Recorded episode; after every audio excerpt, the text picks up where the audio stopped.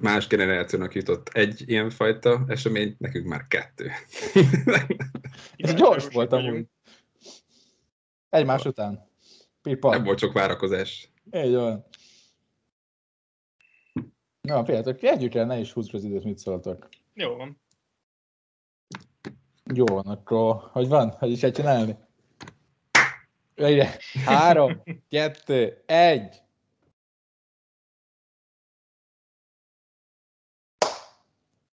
Mi van podcast? tizenegyedik epizód, vagy tizedik? tizenegy. tizenegyedik epizód. Még mindig nyomjuk. Hárman most idén, vagy most az ebben az epizódban csak hárman jöttünk, srácok, hozzátok, mert D. Kovács Dávid, vagy csak D. úgy döntött, hogy nem szeretne beszélni a háborúról, mert hogy rossz kedve lesz. Hát Dávid, sajnáljuk, de Ukrajnában emberek halnak meg, szóval remélem, hogy nekik rosszabb kedvük van, mint neked. Ha hallgatod, akkor anyád. Szóval... Jó, újra...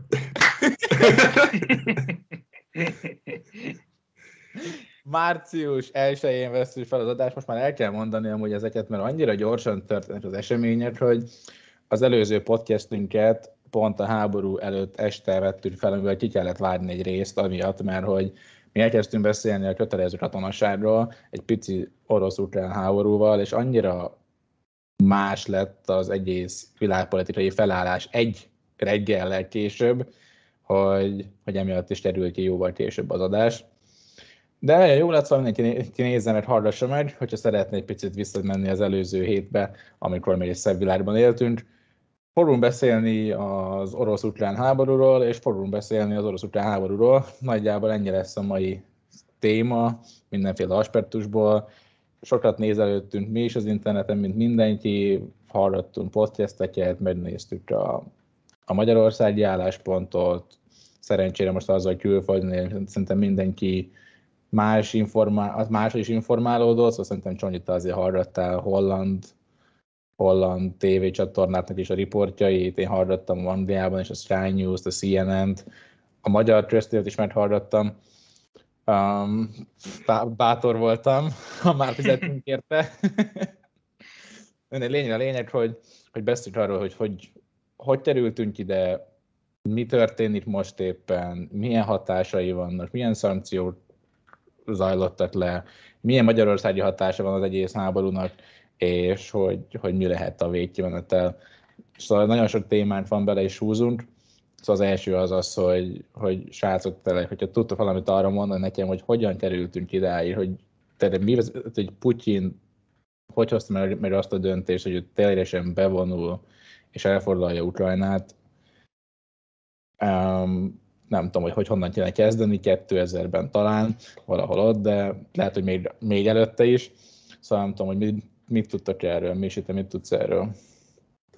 Én amit hallottam, hogy ö, van ennek egy ilyen, nyilván rengeteg aspektus van, nagyon sok ö, ö, hogy mondjam, szempont lehet, ami igazából kiváltotta azt, hogy, ö, hogy végül a, az orosz hatalom, vagy nem tudom, hogy, hogy Putyin egyedül, de úgy döntött, hogy, hogy akkor ezt a támadást elindítja. És az egyik ilyen, amit én hallottam, az egy ilyen érzelmi um, rész, hogy itt a Szovjetunió, tehát hogy én úgy tudom, hogy azért az oroszokban elég nagy az ilyen, um, hát ilyen birodalmi, uh, hogy mondjam, múltra való visszatekintés, a, a uh, az, hogy ugye Oroszország az egyik, a világ egyik legnagyobb hatalma volt, meg hát most is az, és uh, valamikor, nem is tudom, hogy uh, valamilyen elemzést hallgattam, vagy néztem, és ott mondták, hogy gyakorlatilag onnantól, hogy a Szovjetunió az felbomlott, Oroszország az így, így folyamatosan hátrál. Tehát, hogy uh, van egy olyan érzelmi része ennek a dolognak, hogy itt az orosz elit az egy ilyen folyamatosan uh, ilyen megalkuvásra, meg ilyen visszahátrálásra kényszerült, akár így, a, ha a NATO bővítésre gondolunk, vagy ö, ö, az u es á-nak a, nem tudom, terjeszkedésére, ilyen, ö, mondjuk például ugye az olajiparban. Ö, tehát, hogy... De akkor te azt mondod, hogy így csak tolják őket, hát, hogy fizikai, hát, hogy érted, hogy, hát, hogy, hát, hogy geopolitikailag értve, hogy mindig... mindenben. Úgy is, meg, meg most azt akartam kiemelni, hogy van egy ilyen érzelmi vonzata is ennek, hogy, hogy folyamatosan beszorulnak. És ugye erre valami olyan drasztikusat kell lépni, amivel meg tudják mutatni, hogy, hogy nem tudom, van egy határ, amit így nem léphetnek át. És hogy szerintem, szerintem elképzelhető. Vagyis hogy ez is az egyik oka annak, hogy, hogy úgy döntött, hogy ennyire, ennyire durva lépésre szánja el magát, amit így már nagyon, nagyon régóta nem láttunk, tehát hogy így Európában háború, fegyveres konflikt, konfliktus van. Úgyhogy én így az érzelmi oldalát mondom ennek, hogy szerintem, szerintem valami ilyesmi is közrejátszhat. Hát amiket én olvastam, az inkább a ilyen offenzív nátói fegyverkezés egyre közelebb kerülése az orosz, keleti orosz oldalhoz. És ez is kellett amúgy, Belarus, Bel, nem Belarus, mi volt az a Krim-félsziget, amit uh-huh. kétezer-tizennégyben, igen. Vagy az meg a kikötő miatt volt nagyon stratégiai fontos amúgy, mert hogy nem tudom, már évekkel ezelőtt is a hadiflottájuknak a főközpontja, azt hiszem ott van, és hogy egyszerűen nem lehetett megengedni azt, hogy oké, okay, ez egy másik országhoz tartozik, akkor a flottával azzal mit csináljunk, szóval, hogy én úgy olvastam, hogy azt, azt amiatt kellett, most pedig szintén erre hozták az indoklást, hogy, hogy egyszerűen, ha most Ukrajnába is bevisszük a, a nátót, meg az Európát, akkor mi állítja meg őket, hogy egyre jobban a többi um, észak-keleti országoknál is elkezdjék ezt megcsinálni, ott Lettországban, Észtországban, Litvániában, és hogy, hogy nem akarja azt, hogy egyszerűen közel legyenek. Én ezeket olvastam, aztán, hogy mi az igazság, azt majd évek múlva talán megtudjuk, de... Hát ez, ez ugye a másik, másik fele, hogy ezekkel a, tehát hogy a NATO fegyverek ennyire közel kerülnek a határokhoz, az orosz határokhoz. Tehát, yeah.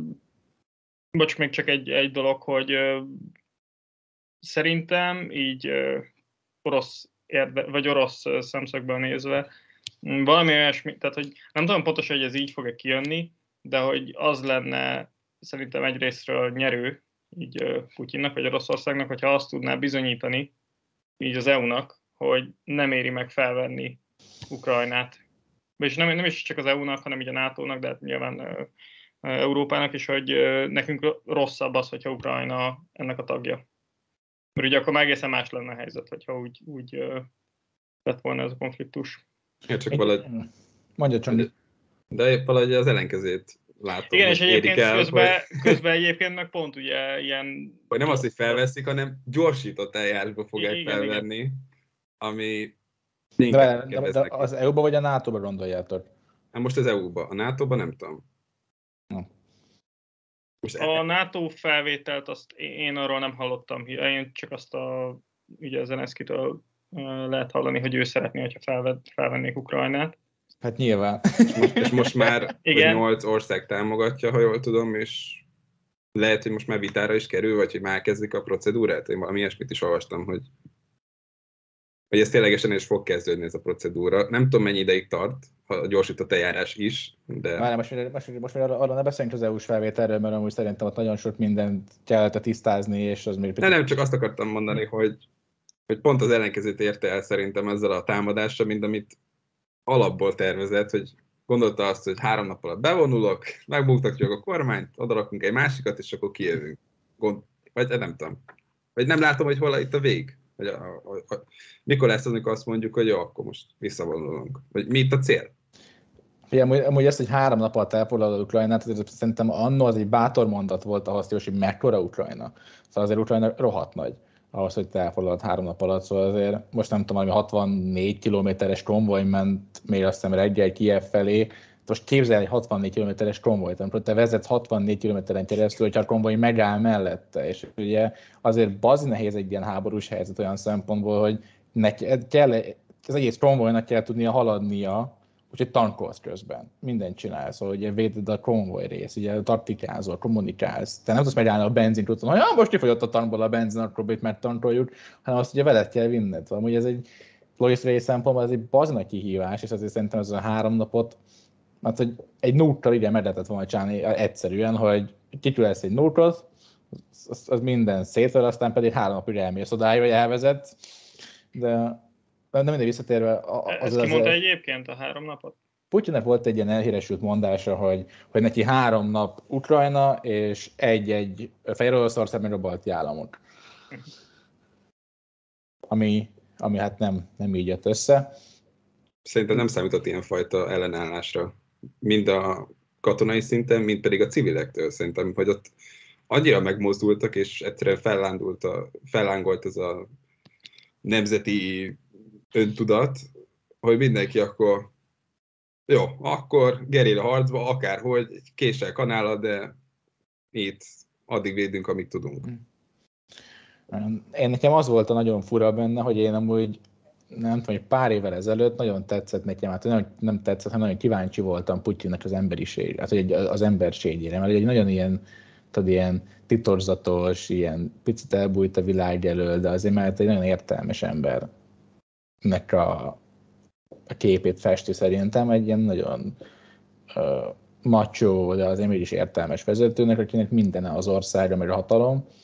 És akkor, és akkor megnéztem egy pár videót vele, hát volt egy, nem tudom, egy pár ilyen életrajzi cikk, meg hasonló, és neki nagyon is benne volt ez, hogy ez a szovjet szeretet, amit te is mondasz, Misi, hogy ez a, vissza kell állítani a régi Szovjetuniót, mert hogy a A huszadik századnak a legrosszabb eseménye az az volt, hogy a Szovjetunió felbomlott, és így azért volt mellett a két világháború, de, de mégis azt mondta, hogy az volt a legrosszabb napja az egész huszadik századnak, amikor ez megtörtént. És, és valahol ez várható volt, amióta ő hatalomra került, hogy, hogy lesznek ilyen törekvései, és nyilván mellette pedig amúgy szerintem, amit a nyugati médiában rohadtul nem hallunk, és, tehát, és majd erről is beszéljünk később, az az, hogy azért az u es á, azért hát személy szerint az u es á szerintem pont annyira hibás ebben, mint az, az oroszok.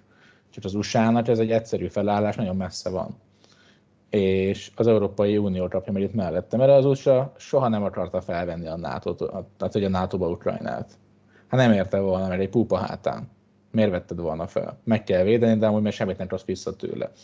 Mars valamilyen szintű eláll lehetett volna, amivel be tudtad volna telepíteni rakétákat pont a határa, ugye az orosz-ukrán határa, amit ugye Putyin is mondott, egy, nem tudom, egy C N N-en volt egy interjú vele, hogy hát itt, itt állomásoznak, vagy hát ugye el szeretne jönni az u es á, ami határunkig a, a bazierős, nem tudom, ballisztikus rakétáival, és hogy mi ezt nem szeretnénk hagyni. És nem mindegy, szóval, hogy az egész emberségben, ahogy ugye hatalomra is került, hogy a K G B-ben volt benne, ez a nagyon mantrázták azt neki, hogy mennyire fontos a Szovjetunió, az felvonulott, akkor azt mondja, pont Németországban volt, amikor ez történt, szóval nem volt segítség náluk, amikor ez az, az egész lezajlott. És mellette az, hogy ez az u es á, az, az u es á-val való verseny is. Mert úgy szerintem, hogyha megnézitek, akkor így rohadtul nincs szó Európai Unióról, mindenki leszarja az Európai Uniót. Két hatalomról van szó, itt a az oroszokról, meg, meg az amcsikról. És az amcsikja a média, ami miatt te ugye azt olvasod mindig. De azért én ettől félnék picit így teljesen ráhúzni a vizes lepedőt az, az oroszokra. Egyébként csak egy, amit mondtál, hogy minek vennél fel Ukrajnát, hogy úgyse segít neki. Egyébként Magyarországot minek vette fel? Tehát így most mi, mi haszna van így ugyanezen ez a gondolat mentén? Tehát ugye azért ez egy védelmi szövetség, ez ö, szerintem nem feltétlenül az a cél, hogy aki benne van az, hogy mondjam, tehát hogy így ö, ö, olyan haderőt képviseljen, amivel meg tudja védeni a többit is. De figyelj, Magyarországnak nem volt olyan, hát, hogy Magyarország ez pont egy olyan ember, vagy egy, egy, egy olyan tartományot, a, a közép-kelet-európai régióban, ami, hogyha felveszed, nem is fog vizet zavarni senkitől. Szóval, és egy, és egy uh-huh. Kína se, az oroszok nem fogja azt mondani, hogy baj van, és hogy azért plusz egy ember. Hát, hogy szerintem az pont egy ilyen, ilyen félbiztos pont, hogy azt így fel lehet venni, mert senkit nem érdekel. Uh-huh. De, de az u es á pontosan tudta, hogy előbb volt egy olyan egyezmény, még Gorbacsovnak azt hiszem, hogy valamilyen szóbeli kimondott egyezménye annó az amcsikra, hogy, hogy nem fogják megpróbálni az Oroszország melletti területeket NATO tagállammá tenni.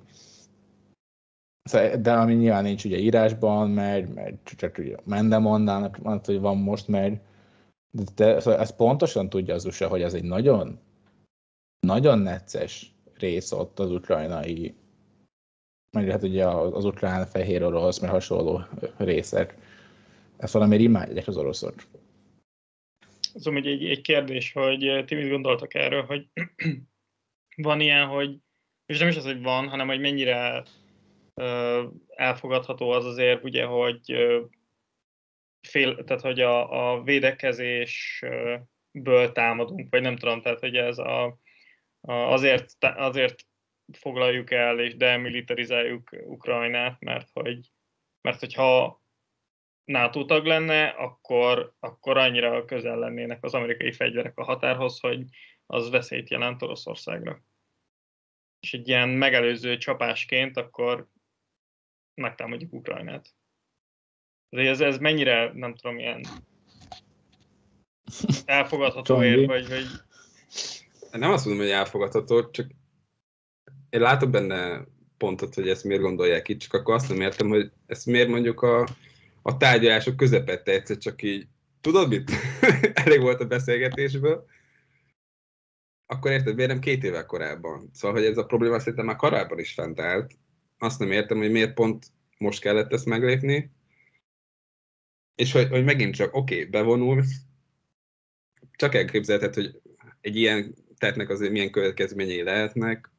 Kicsit úgy érzem, hogy ez nem volt végig gondolva, hogy oké, okay, bevonulunk, sikerül három nap alatt valahogy nagy nehezen átvenni az országot, reméljük a többi ország nem lép erre semmit, teszünk egy új kormányt, és akkor kivonunk. Szóval nem, nem látom azt, hogy ez a gondolat, ez a, ez a megoldás, ez mikor működött volna. Szóval, hogy egy szenáriót nem látok, amikor azt mondom, hogy bevonul katonalag, ez, ez működik. Nem tudom, szerintem így, így válaszolva a kérdésedre, így azért ezt tegyük hozzá, mert bármit mondunk, hogy szerintem azt mindenki itt egyetért, hogy nincsen rendes. Hát, hogy nem tudsz mondani egy racionális okot arra, hogy te háborúzz. Szóval, főleg a mai világban. Hát, hogy amúgy bármelyikben, de hogy te, hogy, hát, hogy, hogyha te azt mondod, hogy azért forlalom el, hogy megvédjem az önmagam, és, és emellett megölök épp száz civilt, vagy ezer civilt, akkor az már alapból egy rossz érvelés. Szóval, szóval nyilván ilyen szinten nem. Hogyha te, ha te azt nézed, hogy, hogy az orosz gazdaság az utóbbi időben lefelé megy egyfolytában, és, és, és a választás, és ugye most, hogy beszéltük még múltkor, akkor nincsen jobb dolog, mint csinálni egy ellenségképet Ukrajnában, ahol ugye nagy, hát, hogy a, a keleti régióknak, nem tudom, a nyolcvan százaléka az embereknek ugye oroszul is beszél, hogy azt mondod, hogy van egy, egy náci hatalom Ukrajnában, aki mindent elront, az ottani barátainknak, ezért mi megmentjük őket, akkor meg ugye te azt mondod, hogy te a saját hatalmad megmentése érdekében szeretnél megölni pár ember. Szóval nyilván nem, nem jó érvelés, de, de alá lehet támasztani bárhogyat, érted? Tehát Hitler is meg tudta indokolni azt, hogy miért csinálja azt, amit csinál, és most éppen még közelébe se vagyunk annak, amit Hitler csinált. Hát én úgy hallottam, hogy azért az oroszoknak ez van mondva, hogy ők most egy náci rezsimet váltanak le, és hogy, hogy ezért nem háborúnak hívják ott, hanem különleges katonai műveleteknek. Igen. De ha most visszagondolok, hogy ez két ilyen szakadár tartományon indult ez az egész diplomáciai botrány, és utána ki belőle a háború, hogy ha már katonailag lép fel, akkor miért nem csak abban a két tartományban ment be, ahol elvileg ugye beküldte a békefenntartókat. Szóval, hogy akkor megint csak... Amúgy tök jó átjöttés, gondolom, mert egy, egy kamu volt, hogy azért... Amúgy szerintem ez tök jó átjöttés, mert hogy szerettem volna arról beszélni, hogy Putyin megőrült-e. És én visszahozom oda, hogy, hogy racionális volt eddig, és amúgy én, én úgy látom, hogy az ő értékrendjében racionális volt. És szerintem a, a racionális lépés most, hogyha mindenképpen akart valamit csinálni, az az lett volna, hogy elfoglalja a most már két független tartományt, ugye? E, és ennyi, és ott megáll. Az meg lett volna simán két nap alatt, három nap alatt. És, és utána az... visszaülnek az asztalhoz, és akkor folytatjuk a, a beszélgetést. És most úgy annyira szerintem, hogyha te azon, a ta... majd bármi nem ezt látjuk most, de amúgy, hogyha te, te a keleti tartományokban élsz, ahol nyolcvan százalék az ember oroszul is beszél, az az anyanyelve, akkor szerintem tényleg annyira nem zavar ez. És szóval szerintem akkor, akkor le tudtunk volna, és emiatt nekem úgy néz ki, hogy ez egy egész irracionális lépés volt, amit most csinál, mert hogy rohadt drága ez a háború, nem hiszem, hogy megéri az oroszoknak egyelőre gazdaságilag ez az egész, és nem tudom, szerintem lehet, hogy már a fejébe szállt a hatalom, picit meghűlt a csávó. Fia, hány éves? Lehet azt gondolt, hogy ki tudja, még hány évig vagyok. Most vagy soha. Te most én, én most azt, tehát volt egy ilyen nőci, a Sky News-on fent, aki a Putyinról írt egy könyvet, és ő, ő ott él Moszkvában, és ő mindig beszélget is napi szinten a moszkvai felsővezetőkkel, meg ugye azokban a körökben mozog, és ő azt mondta a Sky News-on, hogy van egy pár olyan felfordulás, ami szerint Putyin, amióta kitört a Covid, megőrült. Szóval a saját stábja ezt mondja, mert hogy nem tudom, elve valami, tehát ilyen csatornán kell átmenni, amikor te szeretnél vele találkozni, és ilyen fertőtlenítő sprét fújnak le közben a csatornában, és úgy tudsz leülni vele, és valószínűleg emiatt látjuk ezt a pár hosszú asztalt is, mert hogy nem szeretne közel menni. Fé, még értettem volna, azt a diplomáciai nyomást gyakorlunk a a oda látogató külügyminiszterekre, és akkor meg polgármesterekre, meg nem tudom, hogy akkor megvan a távolság, én, én vagyok a főnök, te meg ott vagy hátul. Mikor saját katonai tábornokaiddal, meg nem tudom, tanácsaidaiddal úgy ülsz le, hogy konkrétan még hosszabb az asztal, mint Orbánnal, nem teljesen értettem, hogy ott mi a logika, hogy üvöltöznek, vagy ott van egy mikrofon, vagy... Nem, fél, mondom, én, én ezt hallottam. Hát. Szerintem egyébként ez egy szokás. Vagy hát nem, nincs rá, lehet, hogy mindjárt rákeresek, hogy szerintem ez régen is így volt. Tehát, hogy... De, hogy ezt elvesztettem most a racionalitását, szerintem van benne valami, mert a racionális ember nem próbál azzal érvelni, hogy amúgy mi nukleáris nagyhatalom vagyunk, és ez készültséges szinten feljebb helyeztük a, a rendszerünket, csak hogy tudjátok, hogy kivel beszéltek. Szóval ez a mai világban nem racionális gondolkodás, vagy, vagy nem tudom, párbeszédkezdés. És így ránézésre nagyon fura is, hogy úgy, úgy én azt hiszem, hát nem boldog a csávó. Szóval látod rajta azt, hogy most nem az a vidám, vidám kedvében van az a srác, aki amúgy a, a második legnagyobb nukleáris fegyverarzenáról dönt a világon. Szóval, hogy... Meg érted, ez egy nagyon kényes fegyver, szóval, hogy egyszer előheted, de utána ez nem olyan egyszer előtted, és akkor mindenki hátradől, akkor, akkor tényleg nagy baj lenne, ha egyszer előne egy ilyent. És akkor nem csak a külföldiek, ha szerintem a saját népe sokkal jobban fellázadna. Nem itt, hogyha most nem lázadnának pár ezeren, így is, de yeah. Szóval... ez egy olyan döntés lenne, amit nagyon nehezen tudna megindokolni és, és elfogadtatni a saját népével. Nem csak a, nemzet, a, külföldiek, a külföldi nemzetekkel, de a saját népével is. Igen. Hát szóval nem tudom, én, én ezt hallottam, de ezt csak menne mondva, vagy nem tudom. Lehet, hogy így van, ha így van, akkor már nagyon szomorú, hogy így van, mert, mert az nagyon rossz hír az emberiségnek, hogyha ez így van. Hát az nagyon. Hát amikor volt egy kijelentése, egy, hát ha az oroszokat elpusztítják, mi értelme a Földnek alapból, oroszok nélkül? Vagy valami hasonlót mondott. Most nem tudok szóra-szóra idézni, de az egy nagyon brutál kijelentés volt, és ott egy kicsit lefolytam a székről. No. Mindenekről uh, mondjad, Misi. Csak ezen gondolkodtam, hogy milyen érvet lehet felhozni amellett, hogy, hogy ez mégis racionális döntés, mert az ő szempontjából mondom, hogy uh, de igazából én sem tudom, vagy, vagy nem tudom, mert valóban így kívülről leglogikusabbnak azt tűnik, hogy ezt a két területet elfoglalja, és ennyi. És amit már mondtunk, hogy gazdaságilag ez nagyon nem éri meg neki most. Szóval én nem látom ezt, hogy gazdaságilag ebből hogy tud volna pozitívan kijönni. Mert olyan fajta nemzetközi összefogást én rég láttam, mint most, hogy mindenki, tudod mit? Akkor tiltsuk ki az oroszokat mindenhonnan, és így sorra látod, hogy innen ki vannak tiltva, innen ki vannak tiltva, itt le vannak zárva a pénzügyi ö, eszközei, a vagyonunk. Csonyi, még, még nem menj ennyire előre, mert még majd erre később beszéljük a szankciókról. Vagy, vagy nem, figyelj, hogy beszélj róla most, mert pont felhoztad, De, de akkor egy picit nem tudom, hogy azért hozd már be, hogy mi történtek.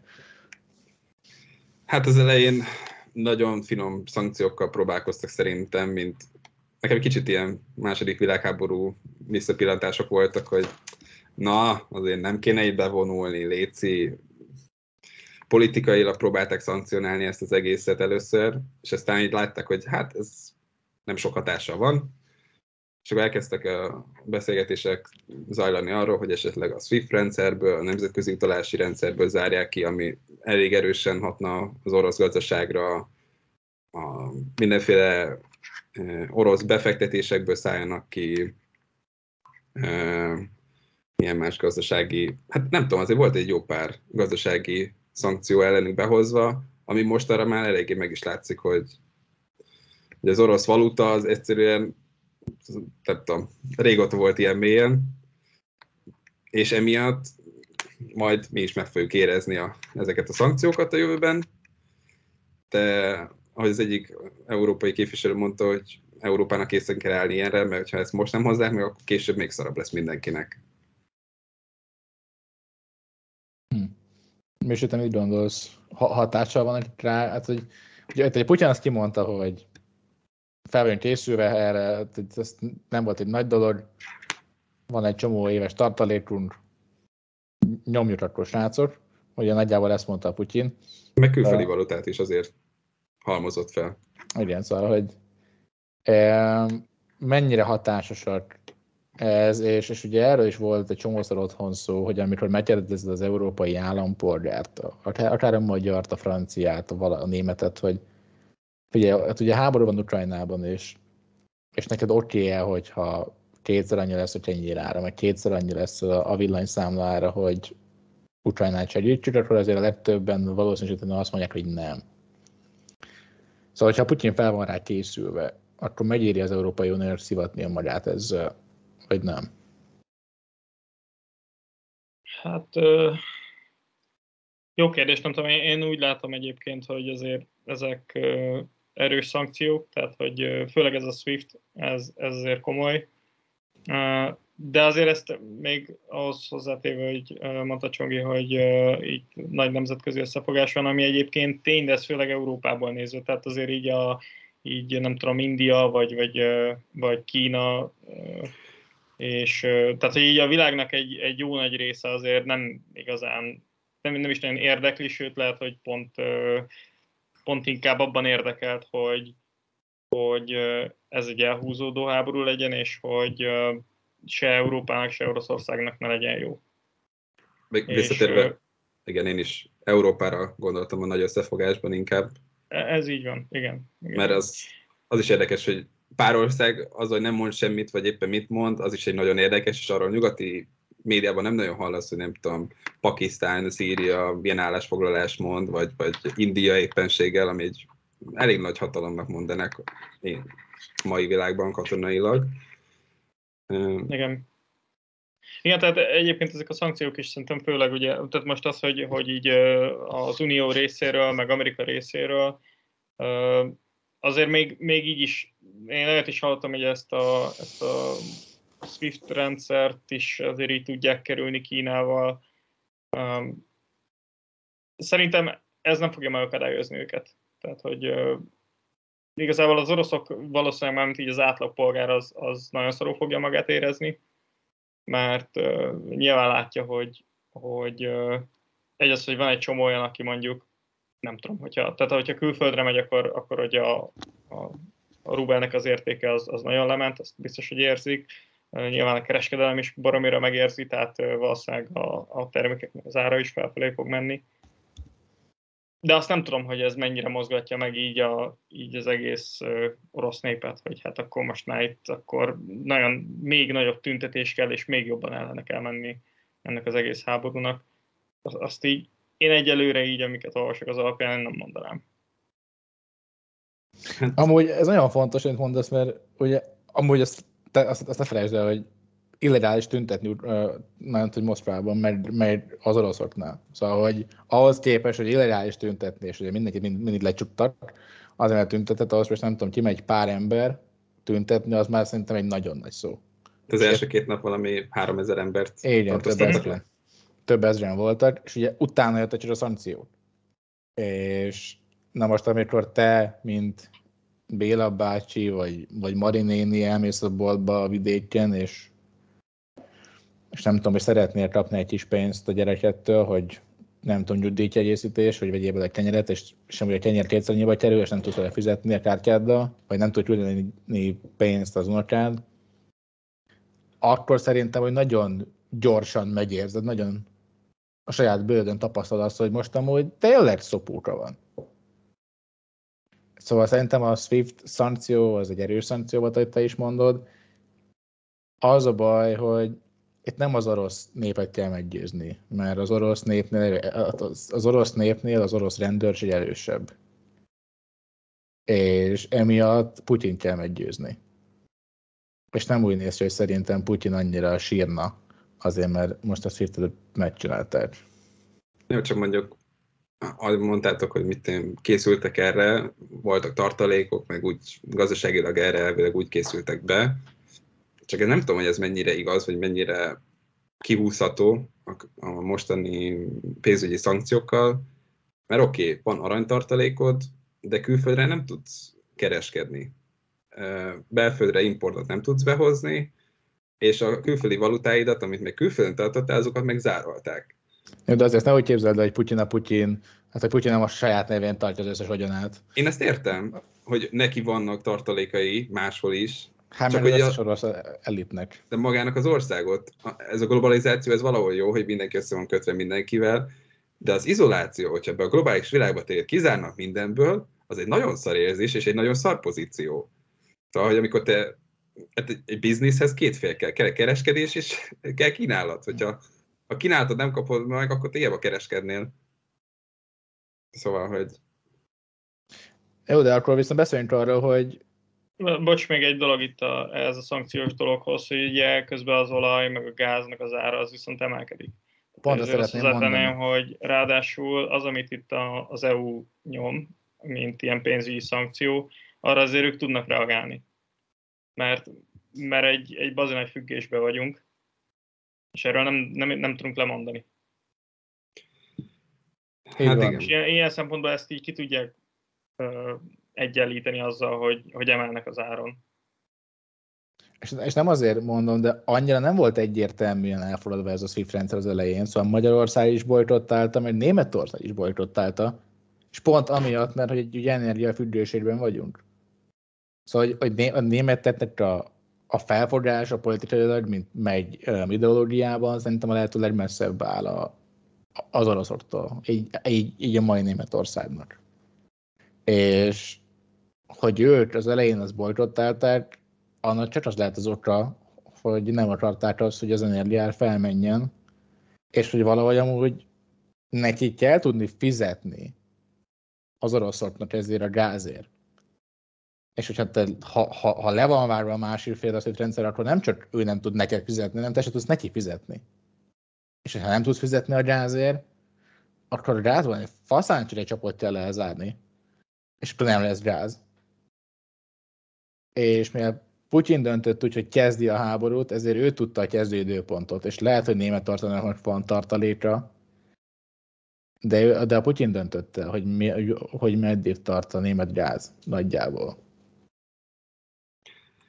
És visszatérve arra, amit először mondtál, hogy Amerikának ez, ez tök jó most. Amúgy én olvastam olyat is, hogy ez azért is jó, mert hogy ők meg ugye palagázzal próbálnak kereskedni. És, így van. És akkor az most nekik pont jól, hogy ja, orosz gáz nincs, semmi baj, srácok, mi hozzuk a palagázt nektek. Ja. Meg így nem tudom, hogy vicces volt, hogy Kanada is mondta, hogy jó, akkor ők többet nem esznek orosz gázt, és így, de eddig se vettek olyan sokat, mert amúgy aztán az egyik felén van saját gázkitermelés, a másikat meg ugyanúgy importból, vagy na, exportból oldják meg, na, importból oldják meg, de azt, hogy meg tudják azt a keveset oldani más szolgáltatókon keresztül is.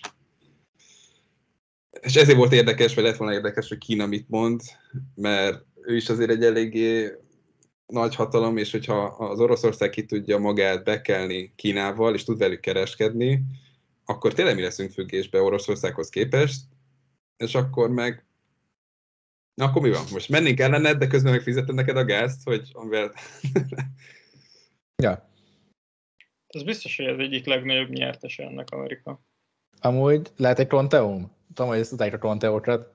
De pont tegnap mondtam es bé á-nak, hogy én most így, így, így mindent olvasgatva, és így hátrébb állva, hogy ki is kapcsoltam az összes hírt egy pár óráig, nem is akartam erről tudni, hogy átgondoltam a dolgokat. És, és, és amikor így átgondolom, akkor mindig orszoltat kisülni belőle, és így, így racionálisan gondolkodsz, hogy hát te tudod azt, hogy van egy idős ember, aki imádja a Szovjetuniót, akkor és mondja neked, hogy neked amúgy, és te vagy az u es á, és mondja neked azt, hogy amúgy Ukrajnát nem kéne baszogatni. És látod azt, hogy a fehér oroszoknál volt egy kis tüntetés, meg a választási dolgok miatt, és bement Oroszország. És látod azt, hogy jött ugye a, a választás, ugye te, mint u es á, te azt látod, hogy mennyire népszerű Putyin, meddig él valószínűsítetően, hogy áll az orosz gazdaság. Akkor elkezdett picit megtolni Ukrajnában ezt a dolgot. Elkezdett picit megtolni a nátót, mert hogy azt utálja Putyin. És hát, ha bemegy, hát, ha elfordulja, hát, ha valamit csinál. Mert ha bemegy, és valamit csinál, mert hogy büszke rá, és fél az orosz, hát fél az amcsi befolyástól tőled, akkor mi fog történni? Akkor az fog történni, amit ugye, ami történt a, a, a Krim-félszigetnél, és hogy szankciót, meg Európa összeállt, lehetett várni, minden hasonlót, de ott vagy, hogy igen, de van egy függőség. Az energiafüggőség. És, és nekem nagyon jó lenne, hogyha én el tudnék adni több energiát, mert hogy Kína a másik oldalon, ő is elkezd majd, majd, majd mindenkit mazsolázni, és, és neki is lesz egy, egy vezető szerepe, és nekem valahogy be kéne döntenem az orosz gazdaságot ahhoz, hogy én tudjak Kínával versenyezni. És amúgy ekközben nem lenne baj, hogyha még el lehetne adni fegyvert is valakinek. És mit hoz Isten? Az Európai Unió ötszáz millió eurós fegyvert szállítmányt vett valakitől, amit semmi nem mond el, senki nem mond el. Senki, én, én kerestem több órán keresztül. Arra én is kíváncsi lettem volna, hogy melyik országok szolgáltatják ezt a közös fegyvercsomagot. És, és lemerném fogadni az u es á, és lehet, hogy nyilván ez nem tudom, ez nagyon hétpecsétes titok meg minden, de szerintem megérdemelni azt Európa, az Európai Uniótól tudni, hogy a mi pénzünket az Európai Unióban mégis melyik országnak adjuk oda fegyverekért. Mert amúgy, hogyha az kijön, akkor már megint lehet látni azt, hogy ki kereste a pénzedemányt, akkor kinek állt érdekében, mert nekem, és lehet, hogy ez egy nagy pronteó, és mindenki, aki hallott minket, az elnézésért, hogyha nem így van, de, el, de jelen pillanatban személy szerint nekem ez úgy, úgy kijön a matek. De ez egyébként tök egyértelmű, vagy nem tudom, ezt, ezt sokan mondják, hogy hogy ezt az u es á ezt tolta, tehát, hogy ő, ő ebbe érdekelt volt, hogy hogy ez megtörténjen. Tehát, és egyébként szerintem, fegy- ez nem tudom, ez ennyire ilyen titkos, mondjuk én nem, nem néztem, hogy tényleg nem lehet tudni kitől, hogy ki szolgáltat fegyvereket, kitől vásárolt. Hát ezek általában titkosítva vannak mindenféle okokból, ne lehessen tudni, hogy milyen fajta fegyverekre készülnek fel az, ez az oroszok. Szinte, szinte biztos, hogy, hogy amerikai. Most ugye Oroszországnak volt egy olyan kijelentése nemrég, hogy akik közreműködnek ebbe a fegyverszállítmányba, azokat nem felejtik el, felírták egy lapra, és aztán majd valamit kezdenek ezzel a lappal. De itt csak egy kis kitérőt tennék, hogy ez az információ nem elérhető, hogy azért a másik probléma, hogy két front van. Van ez a fizikális, hogy tényleg fizikálisan bement Oroszország Ukrajnába és megtámadta, a másik a, a a virtuális, hogy a hírek, rengeteg hírt lehet olvasni, csak annyira nehéz megtudni, hogy mi az igazság, meg hogy, hogy, hogy tényleg abból mit lehet leszűrni, szerintem, mert hogy mindenki mond ki információt, valaki ezt, ezt eszközként is, és fegyverként is használja, és dezinformációkat terjeszt. Biztos vagy benne, hogy Amerika is használ ilyen fajta eszközöket, Oroszország főleg, Ukrajna is biztos vagyok, mert már konkrétan hős csináltak a a szigeten lévő túlélőkből. Úgyhogy nem hiszem, hogy ez le volt ellenőrizve alapból akkor, amikor ezeket kimondták, hogy ténylegesen élnek-e azok az emberek, csak ugye azt mondták, hogy huszonegy órára elvesztették a kommunikációt velük. Az még nem jelenti azt, hogy meg is haltak, szerencsére nem, ahogy most látjuk, de, de mindkét fél használja ezeket az eszközöket, És pont ezért nehéz látni azt, például hányan sebesültek meg, hány, hányan haltak bele, esetleg ebbe a konfliktusba eddig hány eszköz, vagy... Egyenesem, hogy persze, úgy, úgy ezt, hogy továbbvinve szerintem, hogy azt, azt, hogy arra szerettem volna beszélni, mielőtt átmegyünk a, a magyar helyzetre egy picit, hogy hogyha, mert ugye, ugye az Oroszországnak szerintem nem érdekel lekapcsolni a gázt. Mert hogyha lekapcsolod a gázt, akkor már tényleg nincs semmi értelme, hogy legyen bármilyen kapcsolat is, és a két, nem tudom, ország között, mert az Európai Unió meg, meg köztük. De amit én nem teljesen értek, hogy ez a fizikális küzdelem, hogy nagyon szépen mindenki beállt a közösségi médián, meg, meg hírcsatornák ebbe az ukrán helyzetbe, hogy, hogy, hogy Ukrajnát védjük meg. És én most gonosz leszek, de én már voltam Ukrajnában, és amúgy Ukrajna egy csúnya rossz országnak tűnt nekem akkor. De szóval, hogy azért én Ukrajnát nem védeném meg, mert mennyire szép ország, mert ez meg az. De az, hogy te, mint a nyugat, vagy az Európai Unió, te te szeretnél Ukrajnát megvédeni, úgyhogy te fegyvert adsz neki, azzal, ugye, ugye embereket nincs megmenteni. Nem, nem azt éred el azzal, hogy minél több ember fog meghalni, és minél nagyobb lesz a balhé. Hát az egy ember, hát ugye ez a faszom civileknek azt szeretted volna megtanítani, hogy hogyan csinálj molotov koktailt, és itt van egy kalasnyikov, bazd, és lövöldözzél vele. Ha most van egy katona szembe, egy tankkal, és látja, hogy te koktailokat dobálsz, ami robban, meg össze-vissza durrottatsz, akkor basznak, a célpont vagy. De hogyha otthon ülsz és zabálod a zsemlét a sarokban, akkor, akkor majd leszel, ahogy leszel. Szóval szerintem a nyugatnak ez az egész ilyen kommunikációs csatornám, és szintén az u es á-ból amúgy jön a legtöbb média, meg a cég, az az, hogy most, most álljunk bele, és hogy nyerésre áll Ukrajna, meg ilyeneket mondanak, hát ez pont azt, azt érik el szerintem ez az egész, hogy több ember fog meghalni.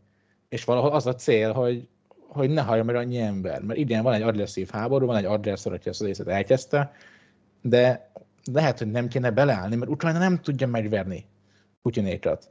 Akkor mit kell itt, itt nyomni ezt, hogy meg fogjuk nyerni a háborút? Nem. Nem fog megnyerni a háborút, csak meg fogsz halni. Jó, egyébként ez lett volna a következő kérdés, hogy mi gondoltok a, a fegyverszállításról, hogy ez most helyes vagy nem helyes. Akkor jól értem, akkor Benni azt mondod, hogy nem az. Hát nem, mert... ezzel maximálisan egyetértek, tehát hogy én, én pont, pont ugyanezt akartam mondani, hogy, hogy azzal, hogy, hogy fegyvert szállítasz, azzal igazából hosszabb lesz a háború. Tehát, hogy ne, igaz, nem tudsz annyi, um, jó, mondjuk pont az előbb mondtuk, hogy nagyon nehéz megmondani ezeket a számokat, de, de azért az orosz um, hadsereg, az tudtommal most így a világon a a második leg, legütőképesebb hadsereg. Tehát, hogy így Amerika és így Oroszország uh, van a második helyen. Talán még Kína. Hogy... Talán még Kína. Talán Kína a harmadik, vagy, vagy fordítva, de hogy, hogy így benne van így a top háromba. És hogy Ukrajna sehol nincs, tehát hogy biztos, hogy hogyha Oroszország el akarja ezt foglalni, akkor el fogja tudni foglalni. És azzal, hogy fegyvereket adnak oda, tek sem más nem fog történni, mint hogy, hogy egy hosszú háború lesz. Igen. Ahol több ember fog meghalni, és miután elfoglalták, az összes fegyver is a Putyiné lesz.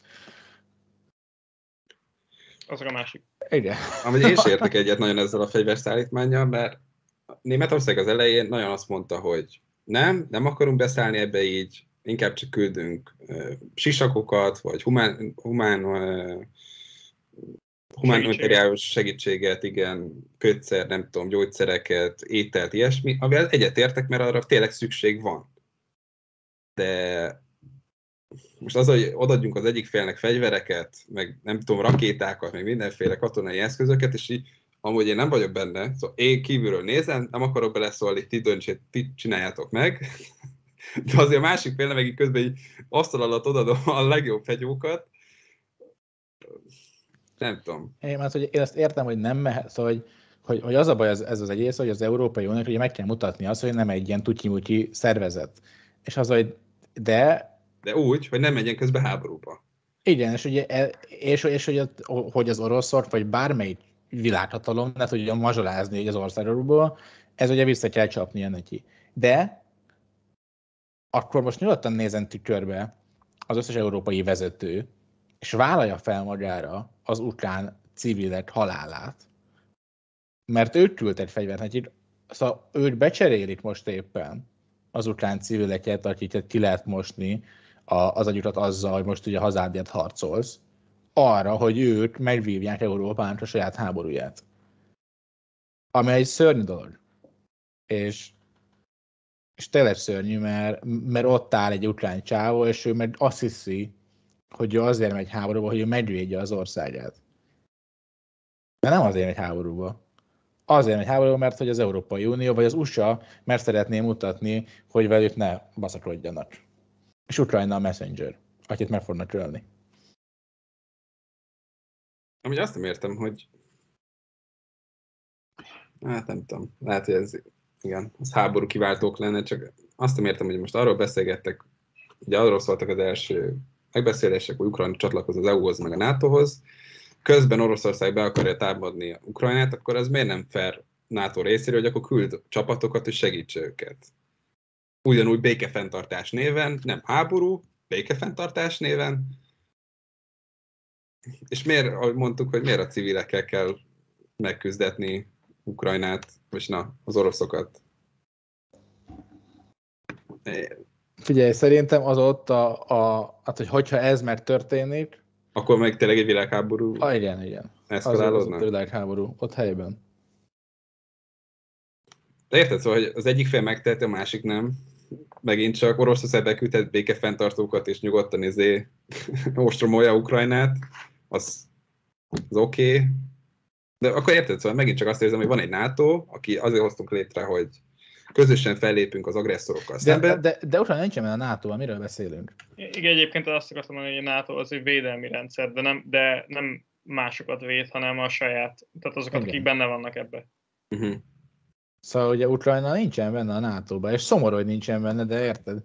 Te Kínában sincsen benne, ezért Kína sem segít neki, hogy, hogy irreális elvárni a nátótól, hogy a háborúzzon. És amikor nukleáris hatalmat elkezdett háborúzni, akkor mindenki rosszul jár. És ezt pontosan tudta Putyin, és, és azért támadta meg Ukrajnát, és nem pedig Magyarországot. De egyébként, hát igen, ö, egyébként tehát a NATO az, az védelmi rendszer, ugye? Tehát, hogy ez egy védelmi szövetség. Így van, így van. Mert, mert az a másik, hogyha, hogyha ez a védelmi szövetség, ez most tényleg bevonul Ukrajnába, és akkor ott ö, harcol, az igazából Putyint igazolja, mármint azt a mondását igazolja Putyinnak, hogy, hogy azzal, hogy a NATO terjeszkedik, azzal fenyegetést jelent Oroszországra. Uh-huh. Mert ugye az ellenvélemény az az, hogy ez egy védelmi rendszer, ez, ez nem jelent fenyegetést. Jó, de másokra. Megint csak nem Oroszországba mentek be, hanem Ukrajnába mentek volna be. Szóval ennyi erővel érted? De érted, mondtad, de, hogy de nem, mert hogyha neked annyira, ha neked annyira fontos az a terület, akkor neked más a fontos. Szóval, hogy... a, akkor is, tehát a NATO bemegy egy olyan országba, ami nem a, nincs benne a szövetségi rendszerében. Hát de megint csak Ukrajna nem Oroszország része. Milyen de jól megy be? Oroszország, de, Csondi, de Oroszország a, a, a NATO... viszont nem... Igen, mondjad, Misi. Tehát, hogy Oroszország viszont nem egy... Tehát ő nem mondja magáról, vagyis hogy mégis ezt mondja magáról, de hogy emiatt nem hiszünk neki, hogy, hogy ugye azt mondja, hogy ő egy védelmi, nem tudom, egység, ami próbálja magát védeni, és ezért támad kifelé. Hát meg az ukránokat megvédeni. Még... Ezt is mondta. Ja. Nem, de, de, szerintem, de szerintem kevered, mert a NATO nem egy ország. Szóval, hogy a NATO nem tud terjeszkedni. A nátóban is vannak a nagyhatalmak, az az u es á, aki az összes döntést meghoz, és a, és a NATO azért az arra volt kreálva, hogy ő, azért az u es á védelmezze a többieket, és ugye cserébe mindenki, és ugye cserébe ugye mindenhol lehet u es á fegyver a világban. Békefenntartás jelszavaként. És te érted, most, most, most pont azt mondod, Csondi, hogy nagyjából, hogyha a NATO egy ország lenne, akkor, akkor, akkor, akkor cserélje a nátót Kínára. És akkor miért nem megy be Kína megvédeni az ukránokat? Mert, mert, mert, mert ugyanezt mondod. Hát azért, mert semmi köze hozzá. És ez, ez nem validálja azt, hogy Putyin megtámadta az ukránokat. Ez csak azt validálja, hogyha bemegy, akkor már hirtelen Kínával háborúzni, vagy a nátóval kell háborúzni, Érted? Igen, de valahol az a kínai hasonlatot én nem mondanám teljesen jogosnak, mert Kína nem szomszédos Ukrajnával és Oroszországgal. Viszont a nátónak egy nagyon nagy része meg igen. Hát azért az én határomnál csatároznak. Hát mennyi? Csak azt mondod, azt... hogy, hogy ugye, hogyha te megtámadod az, az oroszokat, mint NATO. Nem, nem megtámadom. Hát csak miért? Ukra... Én azt mondom, hogy ugyanúgy küldenék katonákat Ukrajnába, és ha ránk lőnek, akkor mi... Aha. Jó, tehát, hogy te is jönnél ezzel a békefenntartóhoz. Ezt mondom, de, de, de ez, de ez nonsens. Persze. Nyilván, nyilván akkor a, a szavak szintjén megmaradunk azon, hogy Oroszország is, meg a NATO is a békét őrzés közben meg egy világháború van. Tehát, hogy... Így van. És ezt kéne elkerülni. Szóval azon adsz, hogy ezt elkerüld, mert amint, amint belépsz, a világháború van. De ezt mondom, hogy viszont katonai lépésekkel ezt nem lehet elkerülni, szerintem. Tehát, én most, oké, elmentük ezen a gondolatmeneten, de nem azt mondom, hogy ez lenne a jó, hogy most akkor katonai vonalunkba be és háborúzunk, csak azt mondom, hogy ezt katonailag ezt nem lehet kivitelezni, hogy ezt elkerüljük. Szerintem... Igen, amúgy én most visszamennék arra, amit te mondtam itt az elején, Csondi, hogy az é u-ba való felvétel. Mert szeretnék erről beszélni, én megnéztem, és, és ez egy akkora fasságnak tűnik, hogy beszéltünk erről, mert én úgy tudom, amit, amit olvastam, abból az jött ki egyértelműen, hogy egy Ukrajnának kb. Semmilyen nincsen meg, amit én az é u-s tagsághoz, ez az, az egyik. Szóval ott volt a bullet point list, az semmi. De, de hogy így, így teljesen. És mellette háborúban álló ország nem tud csatlakozni. És mellette még háború is van. Szóval nem tudom, hogy az Európai Unió mi akar éppen csinálni ezzel, mit, hát, hogy ha, hát egy kommunikációs fogáson kívül szerintem nem jó semmire. De nem tudom, hogy ti erről mit láttok, vagy, vagy mit gondoltok. Misi? Valószínűleg erről is van szó. Tehát, hogy ez, gondolom, hogy akkor csak egy ilyen kommunikációs dolog. Nem tudom, én, tehát most nagy értelmét én sem látom. Tehát, hogyha uniós tag lenne egyébként, mi, mi változtatna? Semmi. Amúgy őszintén, miért, miért éri meg? Most neki azon kívül, hogy akkor most lesz úgymond szövetségesei, amúgy miért éri meg bárkinek csatlakozni az é u-hoz? Tehát, hogy alapból üzletelednek, gondolom, Európával. Jó, hát gondolom itt a gazdasági uh, övezethez való csatlakozásról is uh, szó van, tehát így a schengeni övezethez, nyilván akkor, nem, akkor a vám az így megszűnik, meg a határok megszűnnek. Értem, de ez egy több éves folyamat általában. De, de ez így nem, nem fog így a háború közben ez így meg. Ezt akartam mondani, ez egy több éves folyamat, ez nem... Na, tudod mit? Holnaptól benne vagy. És ahogy mondtad, Benni, ez egy, egy csomó listán lévő pontnak nem felelnek meg. Szóval hogy azt sem látom, hogy oké, okay, most nagyon mindenki szorgalmazza, hogy lépjen be. Miért lesz jobb? Attól még nem de lesz szinten. Ki szorgalmaz most őszintén, ha te európai tagállam vagy, és van egy, egy, egy állam. Tehát most tegyük fel, hogy beléphetne. Ja? Szavazzunk már arra, van egy ország, aki háborúban áll. Bevegyük rá, bevegyük rá a mi csoportunkba, és akkor lesz egy háborúban álló csoportunk. Az jó nekünk? Én nem szavaznék arra, biztos vagyok.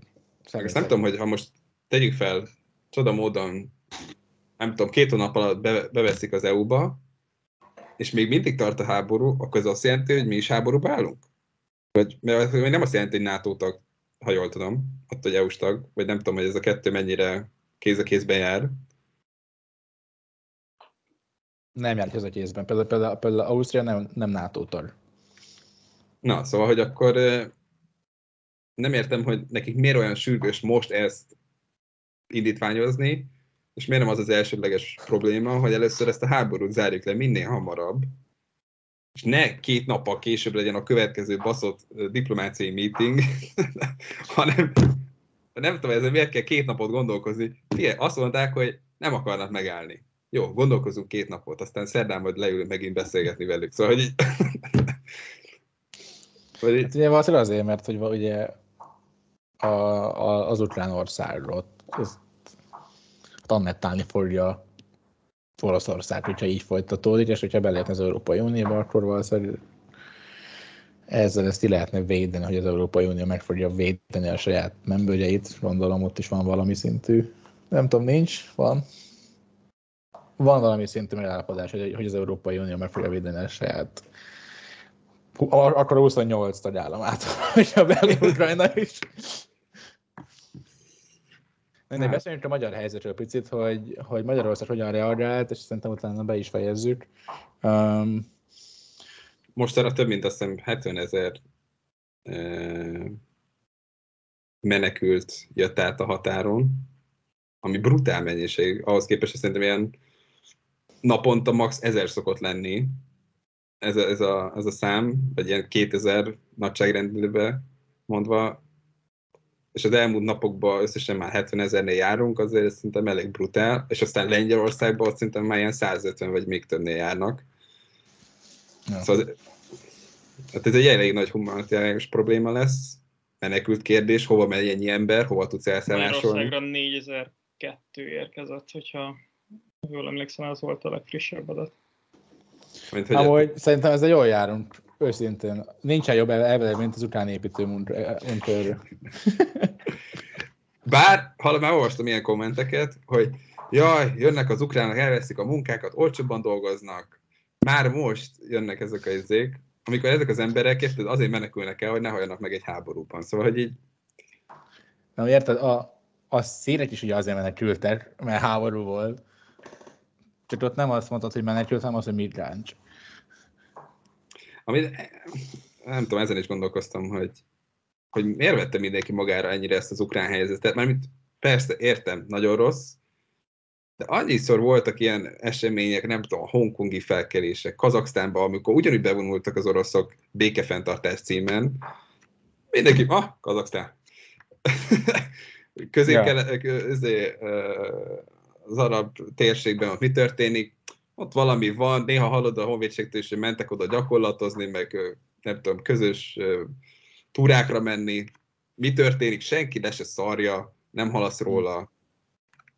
Ah, szerintem ez ilyen lokáció függő, és nem hiszem, hogy ez olyan, hogy Afrikában annyira azon tűnik, hogy ú, a köcsög oroszok meg az ukránok állt össze, és szerintem leszarják.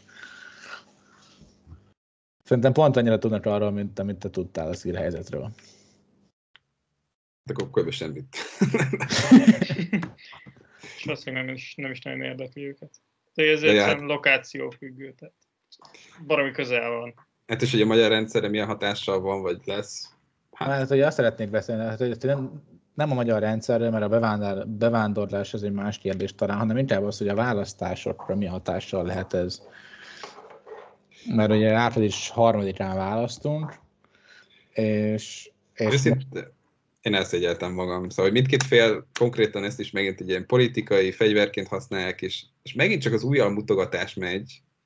Tehát tényleg már hány ingerem van? Szóval, hogy mindkét féltől azt látod, hogy az egyik azt akarja, hogy mi menjünk háborúzni, küldjük a fiainkat, a másik azt mondja, hogy ők hazudoznak, meg, meg nem tudom, hazárulók, meg miattuk vagyunk itt ebben a slamasztikában. És nem azt mondanák, hogy van ez a helyzet, milyen megoldást tudunk mi javasolni, tenni, megoldani, hanem csak mutogassunk a másikra. És, és engem ez, ez nagyon idegesít. És szerintem ez negatív hatással lesz az ellenzéki képviselőkre is, de szerintem a Fidesz is, egyszerre. De szerintem a Fideszt is váratlanul érte, és, és most nem tudják szerintem egyik fél sem nagyon, hogy ezt hogyan kommunikáld le úgy, közben egy világválság van. Vagy hogy hogyan kampányolják közben. Persze, amúgy Rózsika néni húzza már rám egy X-et közben, közben mondom, hogy... Szóval Na, most nem teljesen értem, hogy mit szeretném mondani. Értem, hogy felsőztem. Mind, mind, mindkettőre negatív hatással Mindkettőre negatív hatással lesz. lesz. Hmm. Meg, hogy, ja, hogy baj ez a, ez a mutogatás, meg hogy mindenből politikai hasznot akarnak húzni, de nem tudom, hogy... Baj, szerintem ez, ez, ez így eléggé kódolva van azért a demokráciában, ahol az alapján döntesz, hogy, hogy mit mondanak neked. Tehát, hogy, hogy gyakorlatilag minden helyzetből A, azok, akik közel kerülnek a hatalomhoz, azok úgy tudnak eljutni, hogy mi, minden helyzetet kihasználva próbálják meggyőzni, hogy ők a legjobb választás. Tehát, hogy én nem, mondjuk nem, nem vagyok meglepve, persze ez, ez, ez szar, és hogy lehetne sokkal nem jobban, baj. De... Nem azt mondom, nyugodtan, politikai jelent lehet ebből kovácsolni, de miért úgy, hogy ő ezt így használ, vagy így használ el? Miért nem azzal, hogy mi ezzel mert szeretnénk? Negatív, mert az, hogyha azt mondod, hogy a másik az, az mennyire rossz, az hatásosabb. Az emberek fejében ez egy hatásosabb. A, a félelem attól, hogy na, akkor ez most mennyire elszarná. Vagy most mennyire elrontotta. Amúgy aztán pont Benőtem mondtad azt, hogy az angolok nem ilyen érdekes volt, hogy az első napokban volt egy parlamenti gyűlés, és ugye azt láttad, hogy, hogy persze megvannak a különbségek a, a, a pártok között, vagy nem tudom, a felek között, de hogy valahogy mégis egy ilyen összefogás érzésed volt, hogy bazd meg, azért csak szar van, azért az ország össze tud állni. És nekem ez hiányzik otthon. Hogy én ezt nem látom azt, hogy ezt, hogy tényleg választások jönnek, egymás ellenfelei vagyunk, de most a fontosság azon van, hogy ezt a humanitárius, geopolitikai problémát oldjuk meg. Együtt.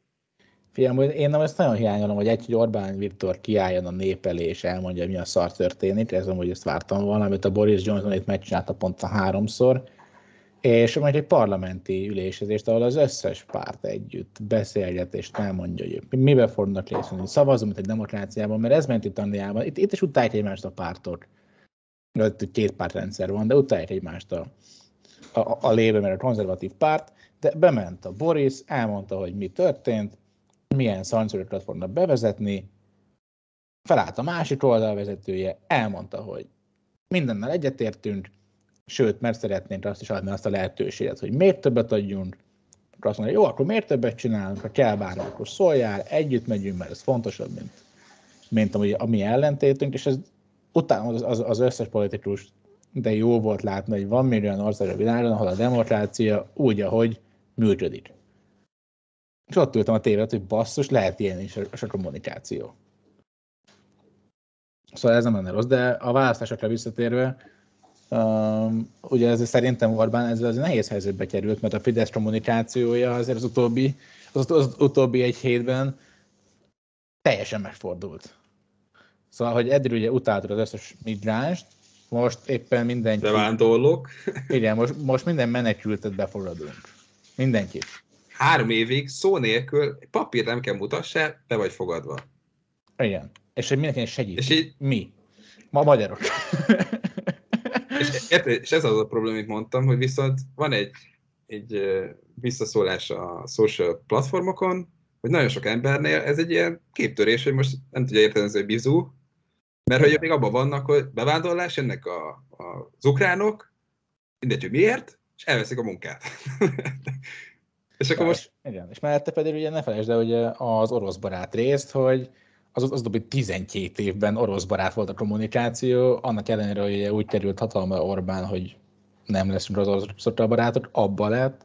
Kiment a háború előtt egy békemisszióra, hogy ezt így nevezték az ő fédroldán, hogy a A mi erős egyetlen európai miniszterelnökünk kimegy egy békemisszióra, ahol ült a hosszú asztalnal, ugye mi röhörtünk is, Misi, és visszajött, Putyin valószínűleg leszopatta rendesen, mert hogy kitört a háború. És ugye a nagy Orbán Viktor. És amit mondtál még, hogy, hogy tényleg hiányzik az a fajta tájékoztatás, amit több országból látok, hogy akkor tényleg a miniszterelnök kiáll, és elmondja, hogy ez a szitu. Ezt csináltuk, ezt fogjuk csinálni. Ezt várjuk. És ezt nem látom, hogy ez megtörténne, és a legrosszabb az, hogy nem csak mi nem látjuk, hanem az ország képviselői is látják, meg a párt. De, volt egy, de feltett egy Facebook videót. De jó. De az a baj, érted, hogy mit tudom, hallgattam egy pár podcastot erről, ilyen nemzetbiztonsági szakértőkkel, meg dolgozókkal, és akkor vannak ezek az ártűrő gyűlések. Ott se kapnak konkrétumokat, hanem csak ilyen egy vázlatot, vagy nem tudom, egy, egy, egy ilyen számberit kapnak, de hogy ők se tudnak konkrétat mondani, és ők se tudnának elmondani semmit az embereknek, nem csak azért, mert titoktartás van, hanem ők se tudnak semmit. Szóval senki nem tud semmit az országba, és akkor próbálj mazsolázni a hírekből, hogy akkor éppen mi igaz, mi nem, ahelyett, hogy a, az ország vezetőitől hallanád, hogy mit csinálunk, és miért. Ja. Ezzel egyébként egyetértek viszont azzal, hogy mennyire nehéz helyzetben van azzal, nem teljesen. Tehát én, én nem érzem azt, hogy hogy most olyan... Tehát úgy gondolom, hogy a lakosság nagy része egyébként az összes döntéssel egyetért. Tehát ugye mondjátok, hogy itt képtörés van abban, hogy akkor most akkor beengedik.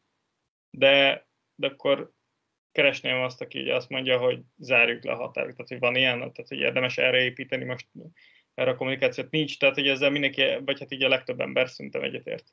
De és a, amúgy ebben nem értek egyet, mert hogy azért nem, mert hogy aki a nagyon Fidesz szavazó, neki tök mindegy. Ez igaz. Neki csinálsz bármit.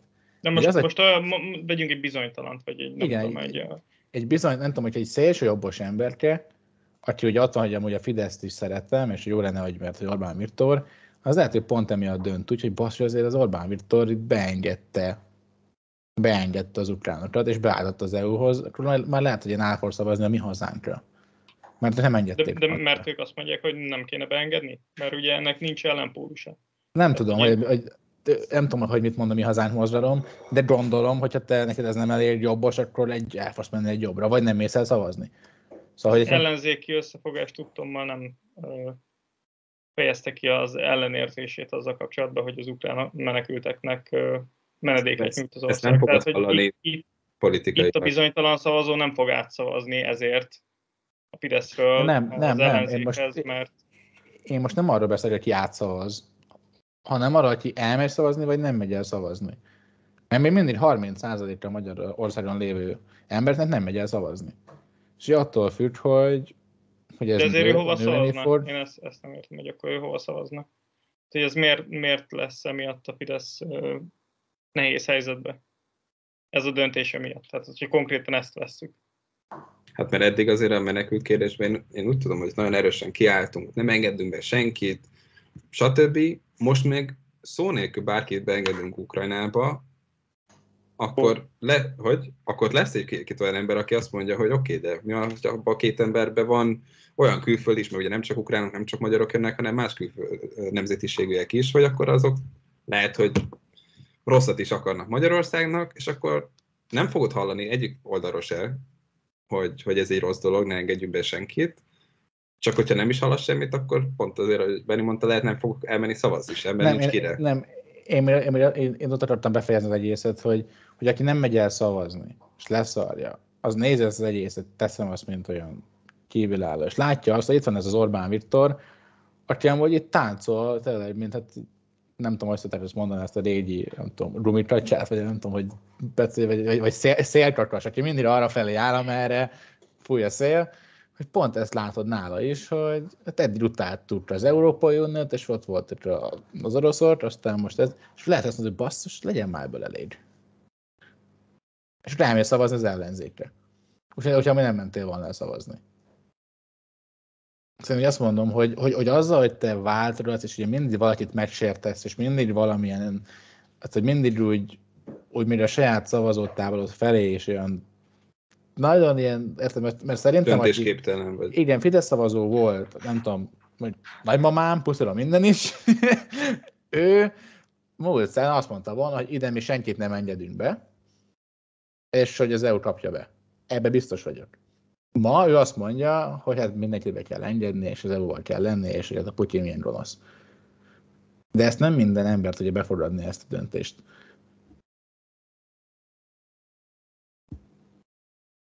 És akkor itt olyanokról beszélsz, akik ugye nem, nem, a, nem másik oldalra mennek szavazni, hanem emiatt kiábrándulva inkább nem szavaznak.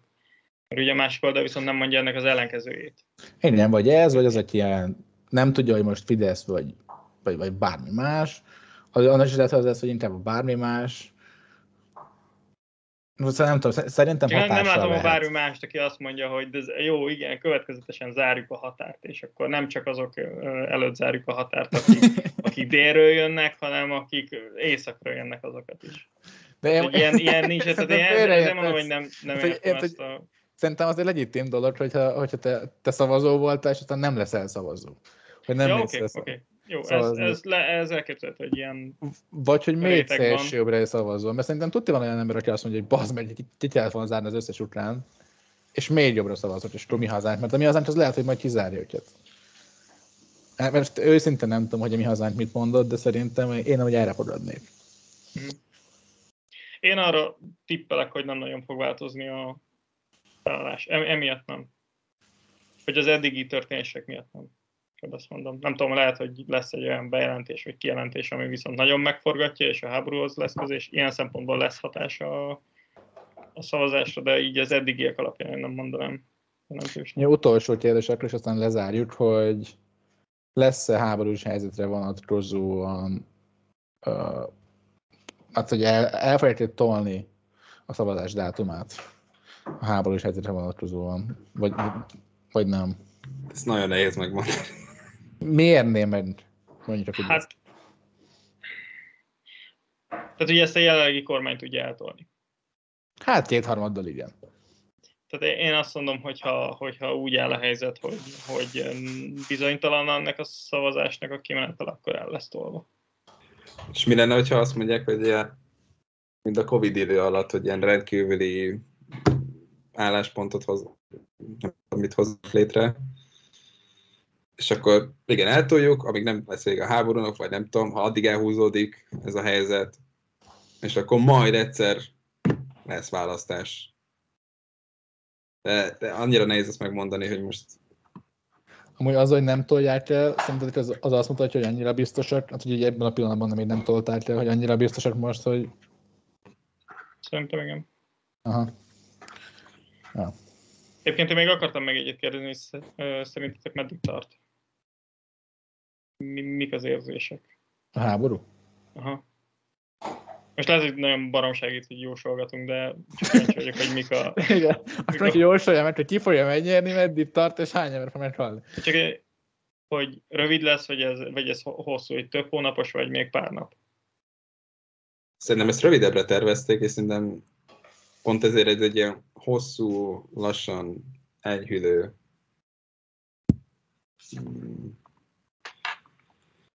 Ja, konfliktussá fog alakulni. Szép lassan diplomáciai úton le fog épülni szerintem, de szerintem Oroszország se így tervezte, hogy ennyire elhúzódjon. Szóval szerintem ez egy ilyen hetekig tartó deszkaláció lesz. Én remélem, hogy, remélem, hogy gyorsan vége lesz, és nem agresszió miatt lesz gyorsan vége. Szóval nem úgy, hogy valaki levág egy, egy nukleáris fegyvert, hát, hogy az, az oroszok, hanem úgy, hogy nem tudom, feladják az ukránok. Mert mindent, hogy az Európai Unión kívül, meg az u es á-n kívül mindenki az ajánlna legjobban, hogy ez így lenne.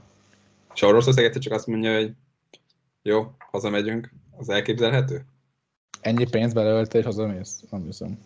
Hát így azt mondja, hogy figyelj, ezt megpróbáltuk, elkúrtuk, nem picit nagyon. Esélytelennek tartom. Én is. Mert akkor az beismerné, hogy mégsem olyan erős, mint, mint próbálja mutatni, vagy? Hát nem éri, mert érted, most, most csonja, nem tudom, te fejleszél egy, egy alkalmazást, csinálod ezt, nem tudom, két hónapban, és aztán azt mondom, most akkor hagyd ott, és, és töröld ki. Azt mondja, hogy hát azért töröljem ki. Hát még pénzügyileg egyébként lehet, hogy megérni, de hogy így a, a hírnévben, meg, meg nem tudom, így a, hírnév mi ez, tehát hogy az ilyen, a, a Oroszország megítélése katonailag, az így, aztán... Megcsapanna? Nagyon, igen. És ez, e, ezt, ezt én nem gondolom, hogy ezt, ezt így fogják hagyni. Az a baj, pont emiatt érzem egy... azt, hogy ez nem lesz rövid. Én is, amúgy én, én meg ezért is... Bocsánat, folytassátok. Vagy nem, tényleg egy, egy gondolat, hogy szerintem, meg, ez, szerintem is egyébként hosszabb lesz. Sajnos. Uh, ugye a fegyverek miatt, most a fegyverszállítások miatt, meg, meg amiatt, mert nem látom, hogy Oroszország hogy, hogy tud ebből kijönni, úgyhogy hogy akkor nem tudom, ilyen... Nem is győztesen, de legalább semlegesen vagy, vagy nem vesztesen. Igen, igen, igen. És ha meg győztesen akar kijönni, az meg így, az meg így sok idő lesz. Ja. Na jó van, srácok, ennyi volt mára a Mi Van Podcast, ez volt a tizenegyedik rendhagyó epizódunk. D. Kovács Dávid nélkül, aki nem tud beszélni a háborúról. Én el is üzenjük neki, hogy hátulról kémleljen minket. Um, Mindenki küldjön csokit, meg bármilyen ajándékot, lájkoljatok, és minden más csináljatok. Puszi mindenki, sziasztok!